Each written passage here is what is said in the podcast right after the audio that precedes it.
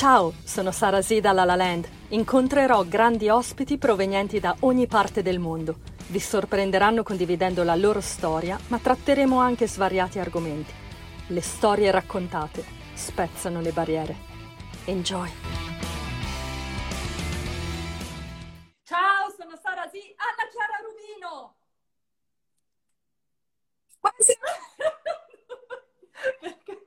Brava, sei muta non dici nulla perché dico sempre non parlate dopo che ho menzionato il vostro nome così vi presento. Anna Chiara Rubino, fotografa di reportage, storytelling multimediale, dal 2019 viaggia al mondo, prima col suo zaino in spalla, ora con un suo amico giallo che ha chiamato Sole Univeco del 1981. Hai viaggiato in posti strepitosi in Cambogia, Vietnam, Indonesia, India e tantissimi altri qual è la tua storia? What's your story? Ciao Sara, posso parlare adesso? Ora hai la parola. ciao, ciao, ciao a tutti, benvenuti. devo subito dire una cosa. Um, io sto spudoratamente approfittando di questa diretta perché tu mi hai, mi hai proposto, no?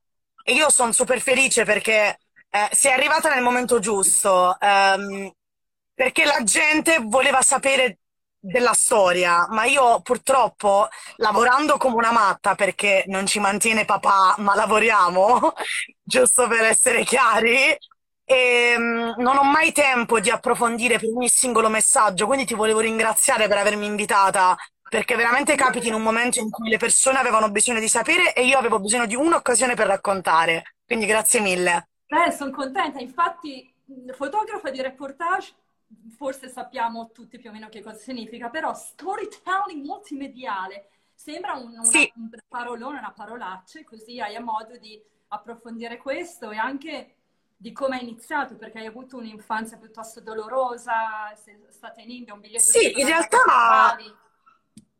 Sì, in realtà io ho avuto un'infanzia bellissima, sono cresciuta in una famiglia numerosissima, la mia mamma ultima di dieci figli, gemella, e, e io sono cresciuta circondata da tanti cugini e da tante persone in questo giardino in cui si faceva la salsa e si vendemmiava l'uva e si faceva il vino. Insomma, una classica infanzia di una classica grande famiglia del sud Italia, come si può ben immaginare, insomma, nel, nell'immaginifico eh, sociale, no? Della Terronia. Ecco, sì, sono proprio terrona io. sì. E, Ma io ho detto ehm, dolorosa per quello forse che arriverà dopo. Sì, sì, eh, sì, ma infatti ci stavo, ci stavo arrivando, ci tenevo a dire che sono cresciuta in modo normale, in una famiglia normale, e, ehm, solo che si sapeva già da quando ero piccina che c'era qualcosa di leggermente un po' diverso. Lo sapevano i nonni, lo sapevano i genitori, è solo che, sai, uno per i propri figli ha sempre delle aspettative altissime. Io vengo da un piccolo paese nella provincia di Foggia, in cui la mia generazione, insomma, non era molto spinta ad andare via fuori dalla campana di vetro di quella provincia lì. Ci sono anche miei coetanei che non sono mai uscite da quel contesto e non c'è niente di male se si sente che è quella cosa giusta per sé. Però io avevo fame, avevo fame di mondo, avevo fame di parole, avevo fame di vita e questo è sempre stato così. Poi a 19 anni sono andata via, io ho fatto il liceo classico, a 19 anni sono partita, già, ero già dalle medie che diceva che mi volevo trasferire a Milano, eh? Ma dove vai tu, femmina? E guarda che Milano è costosa, non è detto che ce lo si possa permettere, bla bla bla bla bla bla. Io intanto nel 2011, lontanissimo 2011, me ne sono andata via i miei mi davano una mano con l'affitto in una stanza condivisa con una cara amica sicula con cui siamo ancora amiche dopo 11 anni e io mi mantenevo agli studi lavorando. È sempre stato così. E infatti e questo mi hai detto per... questo, ma aiutavi anche la famiglia, mi dicevi. Sì, ci sono stati momenti in cui ci sono stati momenti in cui io avevo il lavoro multinazionale e prendevo dei soldi, soldi che poi mi hanno aiutata a mettere da parte ancora non sapendo che sarei partita solo andata, ma poi il mio primo anno in Asia è stato finanziato così, con i risparmi di tutta una vita, perché mentre i miei coetanei andavano a farsi le ferie, i viaggetti e i weekend, io facevo tre lavori e portavo a casa la pagnotta. Per me è tante volte. colletta nel salvadania, nel sal- piccolo Eh sì, salvadanaio, maialino, so eh sì. tipico salvadanaio E di maiale. Vabbè.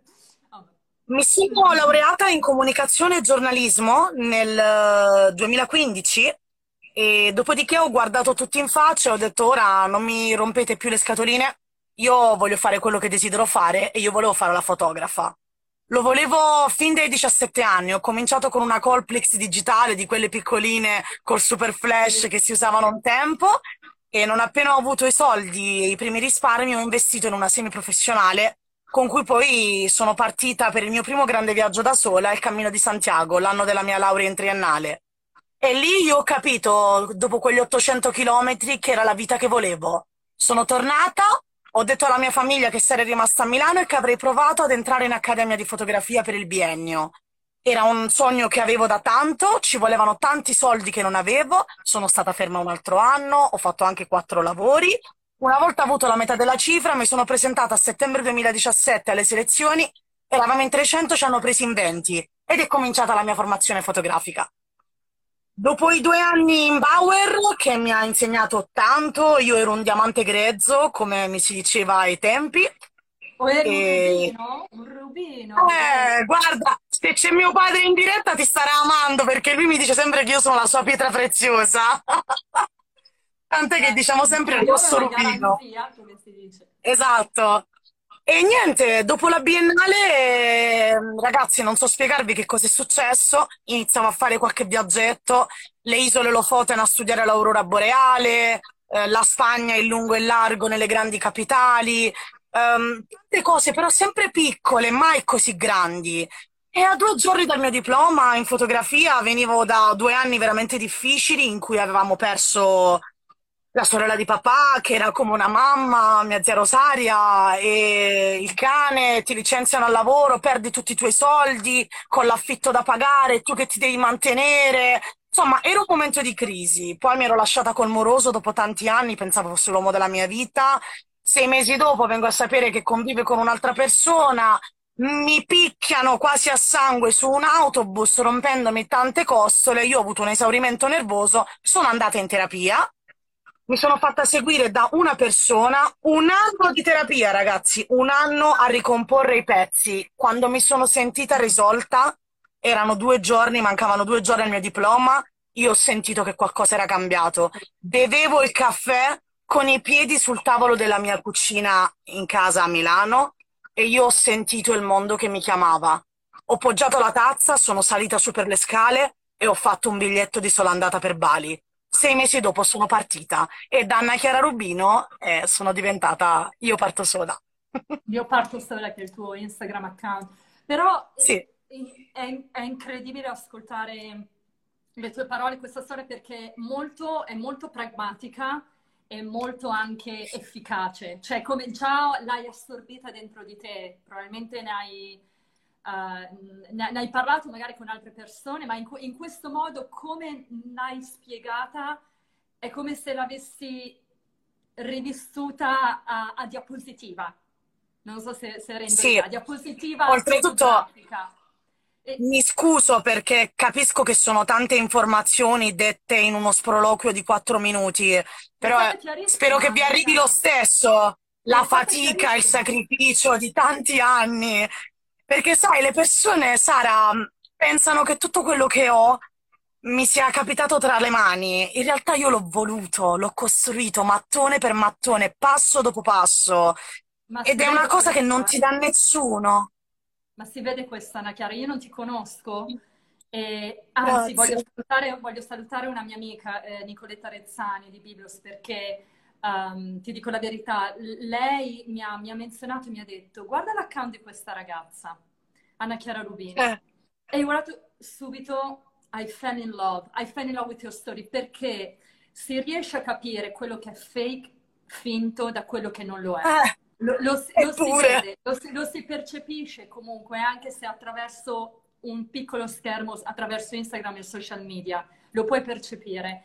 Ed è per questo che ho voluto- ti ho contattato e ho voluto parlare e sapere la tua storia, perché non è, Eh, io penso come, come, in tante cose, forme artistiche, per me questa la tua è una forma artistica del viaggio, è un'arte, quella che tu stai creando, sì. al di là della fotografia, anche solo il fatto di viaggiare. Sì. Io poi ho tante tutti... arti, però il viaggio è un'arte. È una spinta però che non tutti hanno, perché, perché per esempio, io non so se l'avrei mai fatto, perché penserei, oddio, ma se incontro quel problema come faccio? Ma se mi ritrovo in mezzo al eh. deserto da sole, il telefono non va... Io penserei a tutte queste problematiche come molti forse che ci ascoltano pensano, invece certo. tu questo no, no, non ti è balzato in mente, cioè tu sei andato a Allora, devo essere, devo essere molto sincera, un richiamo del genere è difficile da ignorare.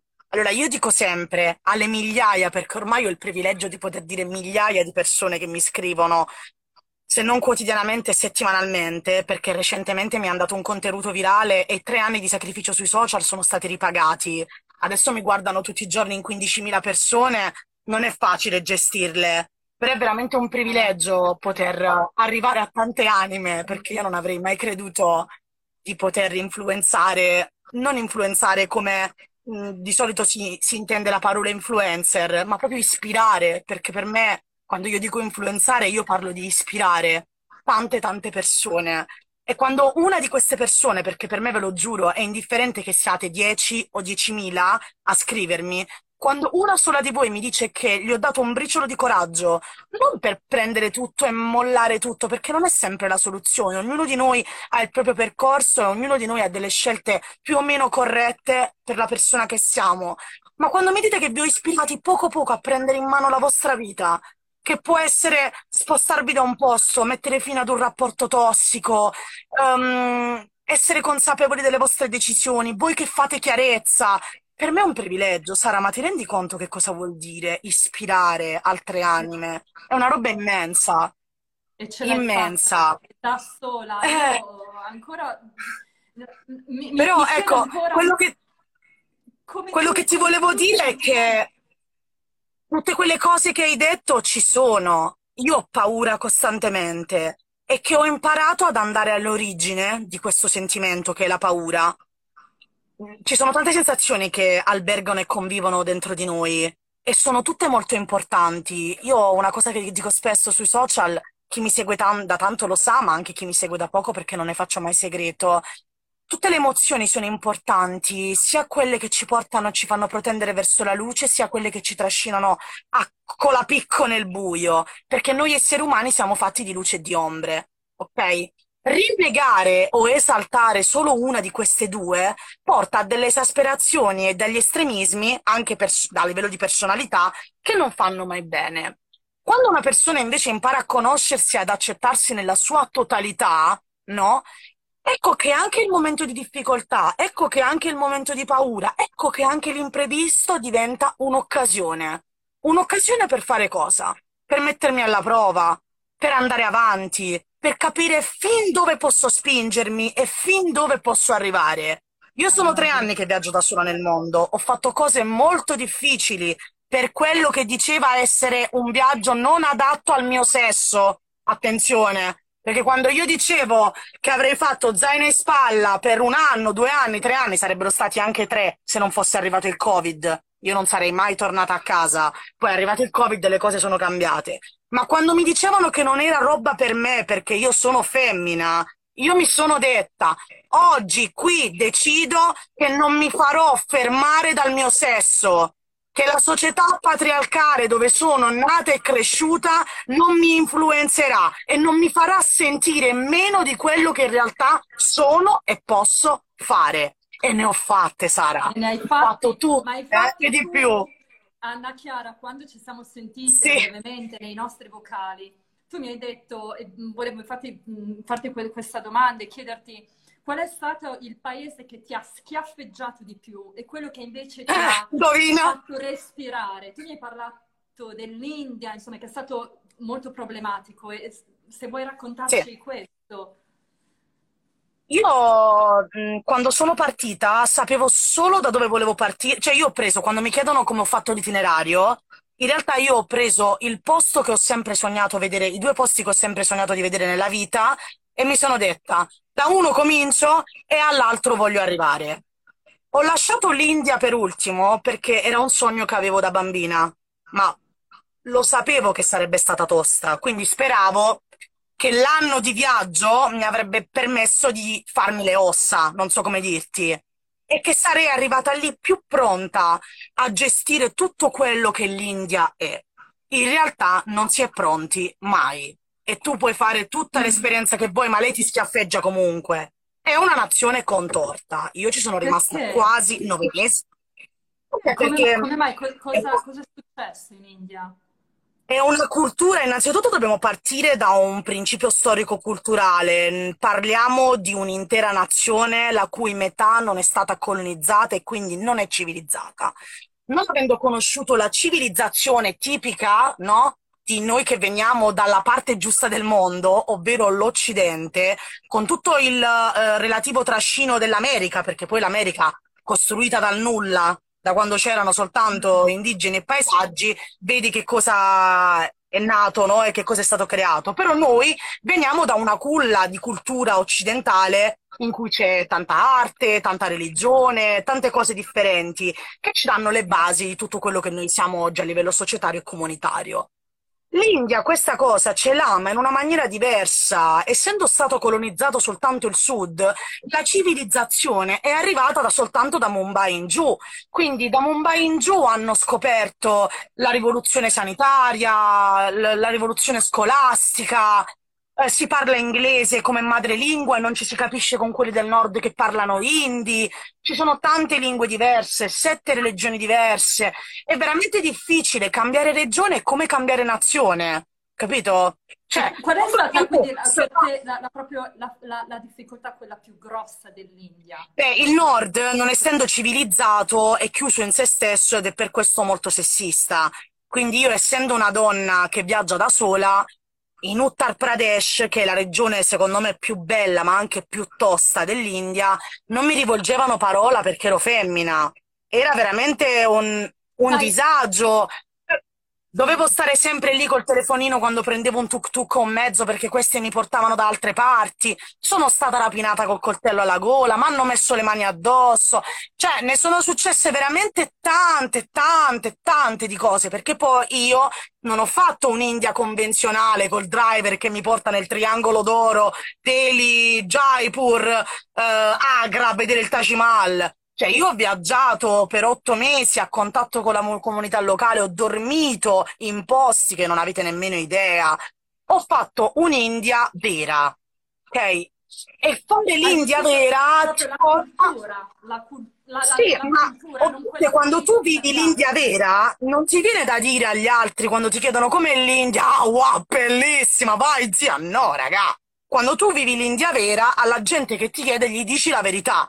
Non è per tutti, esattamente come tutti possono girare il mondo, ma non è cosa per tutti. Cioè, ci sono delle cose che tutti siamo in grado di fare perché non ci manca niente a livello di capacità e bla bla bla, ma non è detto che faccia per noi.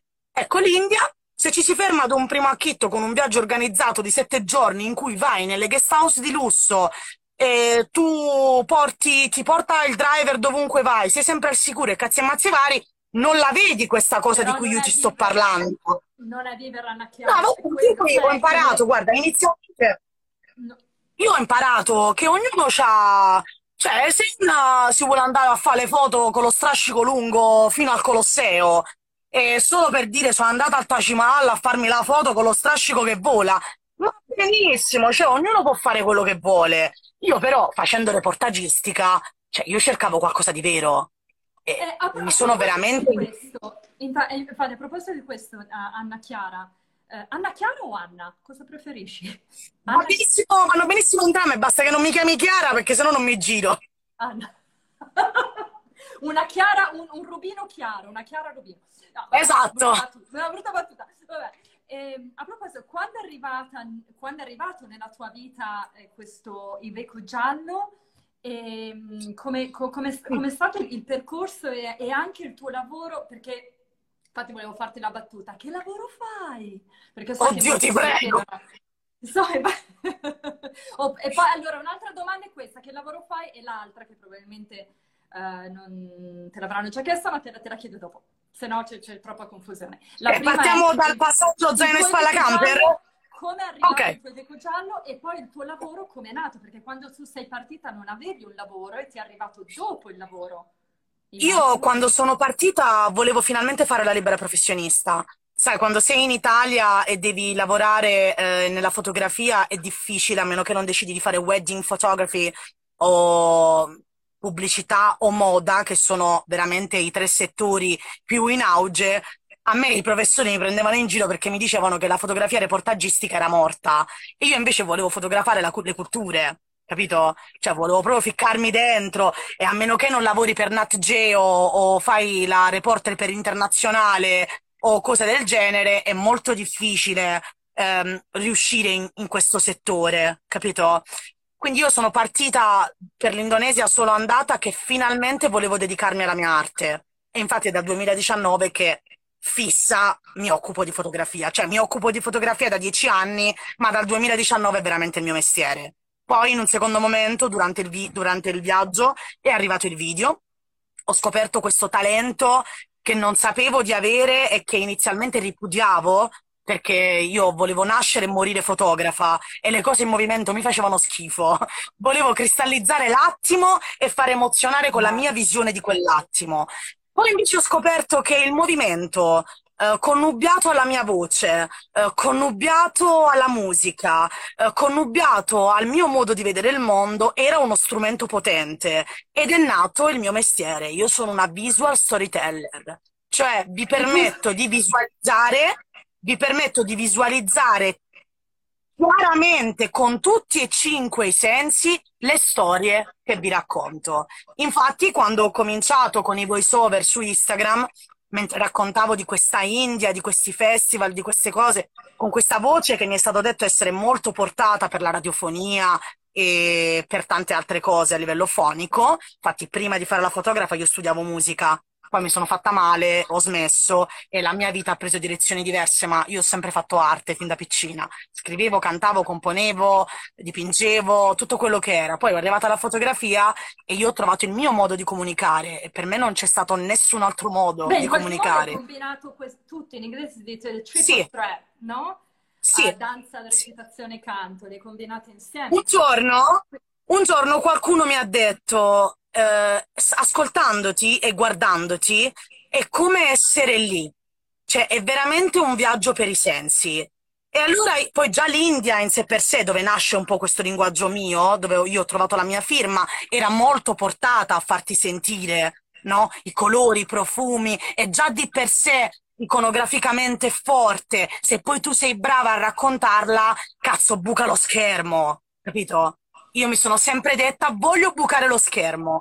E da, quindi, quindi, da questo viaggio sensoriale, una volta detto da una follower così per scherzo, io adesso lo utilizzo nelle mie bio, nella mia descrizione, perché è vero, faccio fare viaggi sensoriali. Sì, ed è per questo che la gente si commuove, ed è per questo che la gente ride, che non sono solo immagini, Beh, serie porti, di cose. porti te stessa e non tutti, anche se vogliono sì. fare questo. Ma questo è bello di un linguaggio. È come se tu vivessi il tuo reality show vero nella tua vita de- durante il tuo viaggio. È il tuo. Oddio, però posso dire: no, il sogno della tua vita è una videocamera che mi segue e la voce dei trailer che dice: Oggi Anna si è svegliata un po' arrabbiata no, perché no, stanotte ha fatto un poldo porco, non è riuscita a dormire. Cosa ti aspetta oggi? Una svolta. Wait, wait, wait, wait, wait a second sei tu la regista del tuo reality, sei tu che ti scrivi il tuo copione, sei tu che sei l'artefice sì no, il, il, Deus ex machina di tutto questo. Sì. Quindi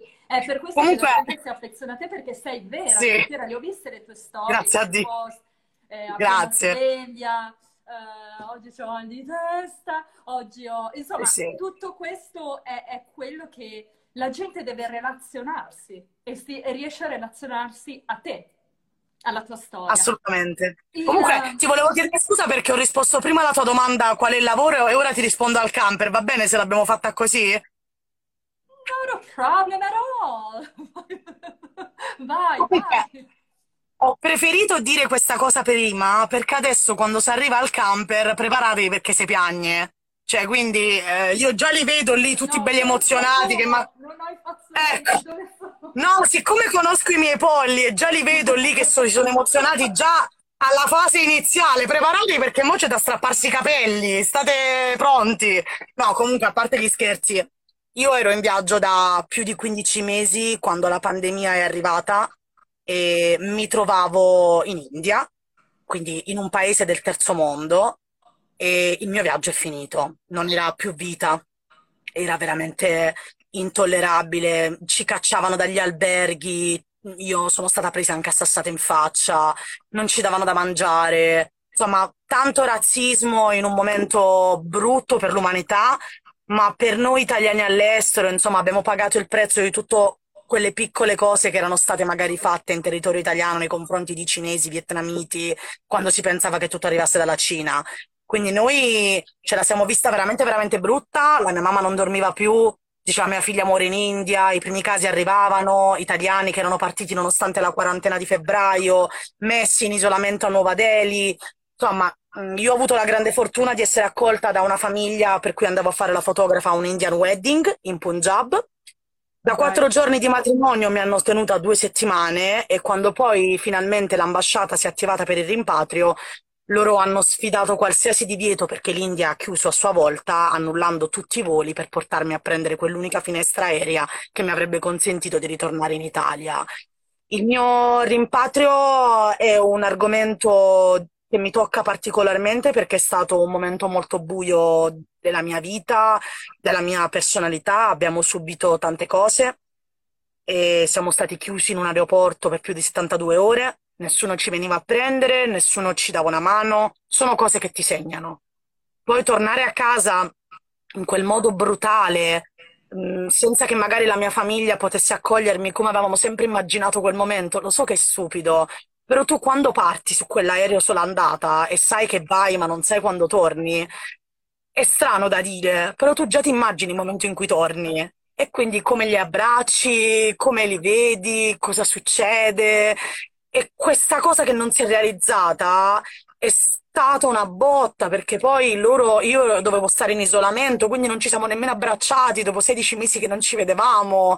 Mm, mi hanno chiusa in una stanza e mi portavano da mangiare. Abbiamo dovuto aspettare 15 giorni prima di toccarci. È stato veramente pesante. Io poi mi svegliavo nel cuore della notte convinta che fosse mattina, il jet lag l'ho soffretto tanto, ho avuto tanti incubi, insomma, sono stati mesi difficili. E quindi quando poi... è stata Anna che hai, che hai, rivisto i tuoi genitori? Dopo quanto tempo hai rivisto la tua famiglia? Eh, dopo 16 mesi, quasi due anni, tanto, tanto. Quando sono tornata a casa abbiamo sicuramente cercato di recuperare quel tempo. Eh, noi siamo la classica famiglia che quando si riabbraccia è come se il tempo non, non, passasse mai. Io amo i miei, loro amano me, siamo una famiglia molto unita. Per me la mia più grande, sono la mia più grande rinuncia nel fare questa vita, devo essere sincera. E, ehm, quell'anno decidemmo di prendere in gestione un ristorante estivo mh, mm, di pesce, mio fratello chef, mia madre aiuto cuoco, io alla pizza, perché tutti cuciniamo a livelli alti Eravamo appena, ci eravamo appena avviati per la stagione quando, esattamente ad un mese e mezzo dal mio rimpatrio, insomma, muore la mia migliore amica.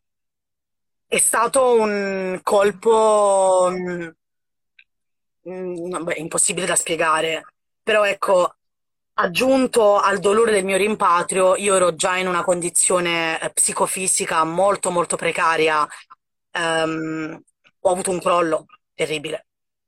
E per un anno sono rimasta a cercare di elaborare quel lutto con tutte le ricadute del Covid, spesso isolata, spesso senza poter parlare con nessuno. La psicologa mi ha dato una grande mano, io mantenevo ponti di contatto quando ho sentito di non farcela più e alla fine, dopo un anno di questa maledetta sofferenza, di questo tanto dolore, io ho trovato sole. Eh, sapevo già di voler tornare libera, ma non sapevo quale compromesso trovare per non prendere aerei, per non contaminare le persone con la mia presenza, con, uh, con tutto quello che il Covid poteva comportare in quel momento, sai, germi, contaminazioni, cose varie. E allora avevo degli amici, Luca e Dani, che mi hanno ispirato tanto e viaggiavano già da sei mesi con questo camper durante la pandemia alle Canarie. E io per tanti mesi l'ho cercato e quando proprio stavo per abbandonare le speranze, il sole è spuntato e un E mese tu dopo aver... Sei con lui e Sì, sono, ancora. sono ripartita, sono tornata alla mia vita. Sì, con tante difficoltà, però sono di nuovo libera e dopo un anno, posso dirlo perché ad ottobre fa un anno, eh, le persone che ho incontrato, le avventure che ho vissuto mi hanno davvero riportata alla vita. Io ero, ero morta prima di ripartire. È difficile da spiegare che cosa si prova a, a vivere nella libertà più sfrenata e poi a sentirsi intrappolati, chiusi in quattro mura, senza la possibilità di esprimersi, né tantomeno di eh, sfogare o capire, affrontare il tuo dolore. E le cose brutte succedono e ci sono tristezze che rimangono negli occhi per sempre, però sarei una bugiarda se vi dicessi che il viaggio e tutto quello che ha comportato non mi hanno guarita, perché è la verità. Beh, è quello che anche a me, anche io vivo, non ho avuto la tua vita, ehm, forse neanche mia- la mia vita si avvicina alla tua, ma in qualche modo sono partita anch'io dall'Italia, vivo negli Stati Uniti da 14 anni e la domanda classica, come sempre, è: tornerai per sempre Eh, in Italia? Quel per sempre, come se fossimo immortali, no? Allora, te la rigiro, ti rifaccio la stessa domanda. Avresti una, una- un piccolo barluggine, una piccola intenzione di mollare, di ritornare in Italia o comunque di, di smettere questo tipo di vita e fare qualcos'altro? sì, No, sai perché ti chiedo questo, ehm, Anna? Perché c'è chi si fa dei problemi a fare una rampa di scale e dice: Oh mio Dio, quando divento vecchia, anziana, come farò a fare la scala di casa mia? Allora mi immagino te che viaggi, e fai e disfi e dico: Dio, non avrà, non, non avrà questi pensieri con l'età, con di, di- di magari sei pronta? fermarsi. Sei pronta a sentire la mia risposta? Eh no, la tua risposta è no, non lo farai mai. No, la mia risposta è assolutamente sì, quando i miei genitori avranno bisogno di me come figlia a casa. Questa è una cosa su cui io non ho dubbi nemmeno un minuto, cioè mai. Io lo so che il viaggio finirà quando loro avranno bisogno di essere accuditi. E di questo Quando... Scusami, scusami. vai. No, no, niente, io sono questo tipo di figlia, gliel'ho detto chiaramente. Finché state bene, voi siete la mia priorità. Il fatto che voi state bene è una delle cose più importanti della mia vita. Anzi, il mio primo Natale da sola, ero in India, non me lo scorderò mai.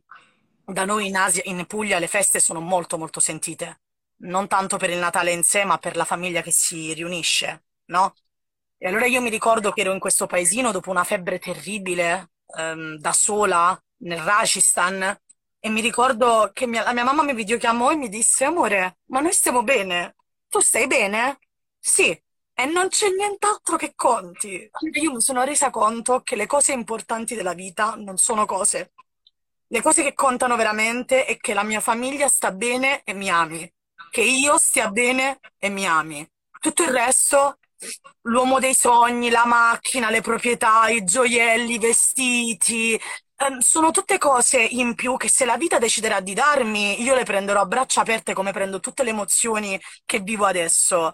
Ma se la vita non deciderà di darmi, io, io starò bene senza perché ho queste due cose che sono fondamentali.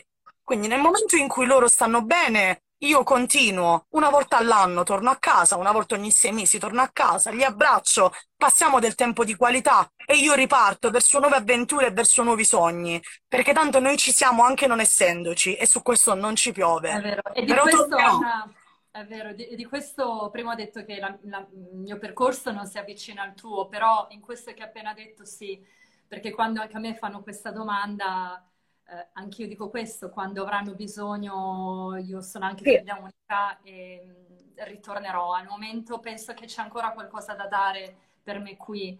E, e voglio anche dire, per- perché ci sono state molte persone, non so se è capitato a te, che mi è stato detto, o è stato detto ai miei genitori, perderà l'amore per la propria famiglia, perderà l'affetto, ma se io avessi una figlia che se ne va, Eh, non c'è perdita, anzi, la qualità di quell'amore si rinforza, perché quando Oh, torna si rinforza maggiormente, ma le persone lo capiscono solo quando lasci il tuo paese e ripeto, non ho la vita, non sto facendo la vita che stai facendo tu, Lo so, ma ma solo Sara, te ne accorgi vivendo altrove. Quando poi ritorni fa male perché vedi tanti cambiamenti anche nei tuoi genitori, l'invecchiamento lo percepisci tantissimo, però l'amore e la, la- dinamica che si forma, il- la conoscenza verso la tua famiglia è talmente grande, come hai detto tu, se loro stanno bene, ti accettano, sì. accettano quello che sei, cosa fai, what else? Cos'altro No, puoi guarda, noi abbiamo combattuto tanto per arrivare a questo punto, però io adesso ti vorrei far, cioè io vorrei tanto provare a farvi capire, de- solo descrivendovelo, la scintilla e l'amore che ha mio padre negli occhi quando torno a casa dopo tanto tempo ed è la stessa persona che tanti anni fa mi disse dove devi andare, che devi fare, io non voglio, voglio per te altre cose. E poi invece quando sono partita, dopo tanti sacrifici e lotte, è quello che mi ha detto vai, sono dieci anni che ci prepari a questo momento, lo diremo a tutti. Capisci? Non si può spiegare che cosa c'è nei loro occhi quando un figlio torna a casa e soltanto chi se n'è andato lo capisce. A prescindere che ve ne siete andati a Milano da San Giovanni Rotondo, a Los Angeles o in giro per il mondo per tanti anni, davvero, non, Sì, è, è non- proprio, no, è vero, anch'io mm, ho visto per la prima volta mia mamma piangere, mi ricordo quel giorno quando dovevo partire per, per Las Vegas Montreal, ha mollato le borse della spesa, crollate in un pianto totale e mi ricordo che le dissi, se, se è così non vado, mamma no, non parto, Eh sì. non posso partire. No, ma poi, però mi ha detto, poi mi passa, è solo un momento. Cioè era solo un momento perché ovvio il dolore si sente Certo, poi anche loro il diritto, insomma.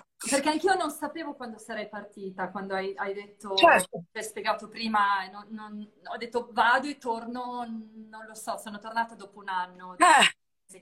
Però eh, la- la- le difficoltà e la tua storia, quello che tu hai vissuto, eh, è- è- per le, le persone che ho incontrato è incomparabile. Quello eh, per il quale tu veramente sei andata incontro e che hai voluto veramente conoscere te stessa. Perché secondo me un'esperienza di questo tipo è perché volevi veramente, come hai detto prima, anche magari mi ripeto, ma conoscere proprio chi è chi- Anna Chiara, chi è la vera Anna sai, Chiara, che non l'hai, non, non l'hai scoperta a stare dove eri.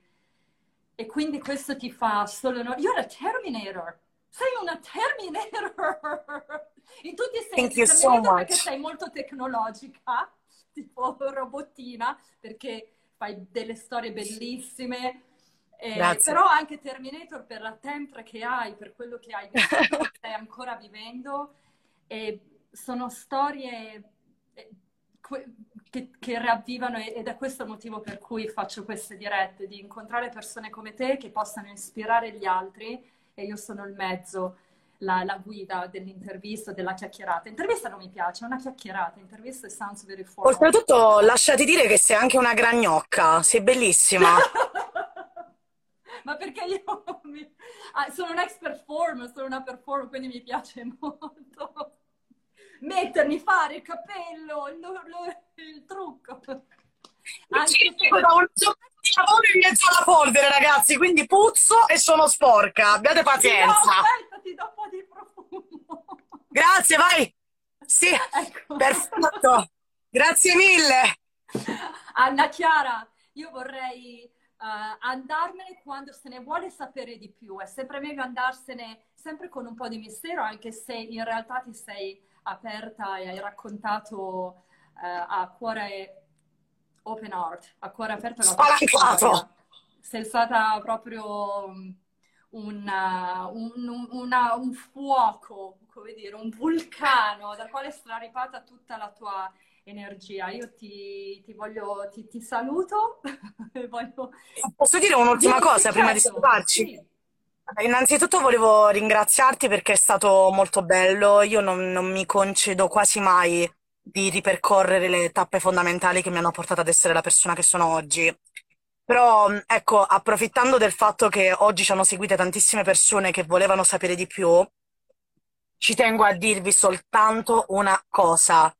Non abbiate paura di essere voi stessi, perché essere voi stessi in un mondo che ci vuole completamente differenti da quello che siamo, o comunque in un modo unico e, come dire, conforme, è il più grande regalo che possiate farvi. Ed è questo il segreto dell'onestà, del successo e della forza e del coraggio, credere in voi. E grazie a te per aver creduto in me per questi 40-45 minuti, è stato bellissimo. Grazie. Of course, certo Anna Chiara, questo era di dovere. Io volevo sentire la tua storia e tutti i tuoi fan, hai centinaia e centinaia, volevano anche loro sapere chi, chi è, chi è Anna Chiara Rubino. Ti mando un bacio grandissimo. Quando vuoi scrivimi. Un bacio fino a Los Angeles. Oh, io ma sono diventata proprio famosa. Qua siamo in, ma... in diretta con l'America. sì, sì, sì, sì, sei qua a Los Angeles. Guarda, no, non posso farti vedere la scritta di Hollywood perché non è proprio qua a due passi. Sono vicina, è vicina, ma non così vicina, è dall'altra parte di quel palazzo. Vabbè, ci vediamo! Però è su Sunset, sono ah, sì. a Sunset Boulevard. Ah, grazie. Ivano, ci sentiamo presto, grazie a tutti. Assolutamente, grazie mille. Ciao. Ciao.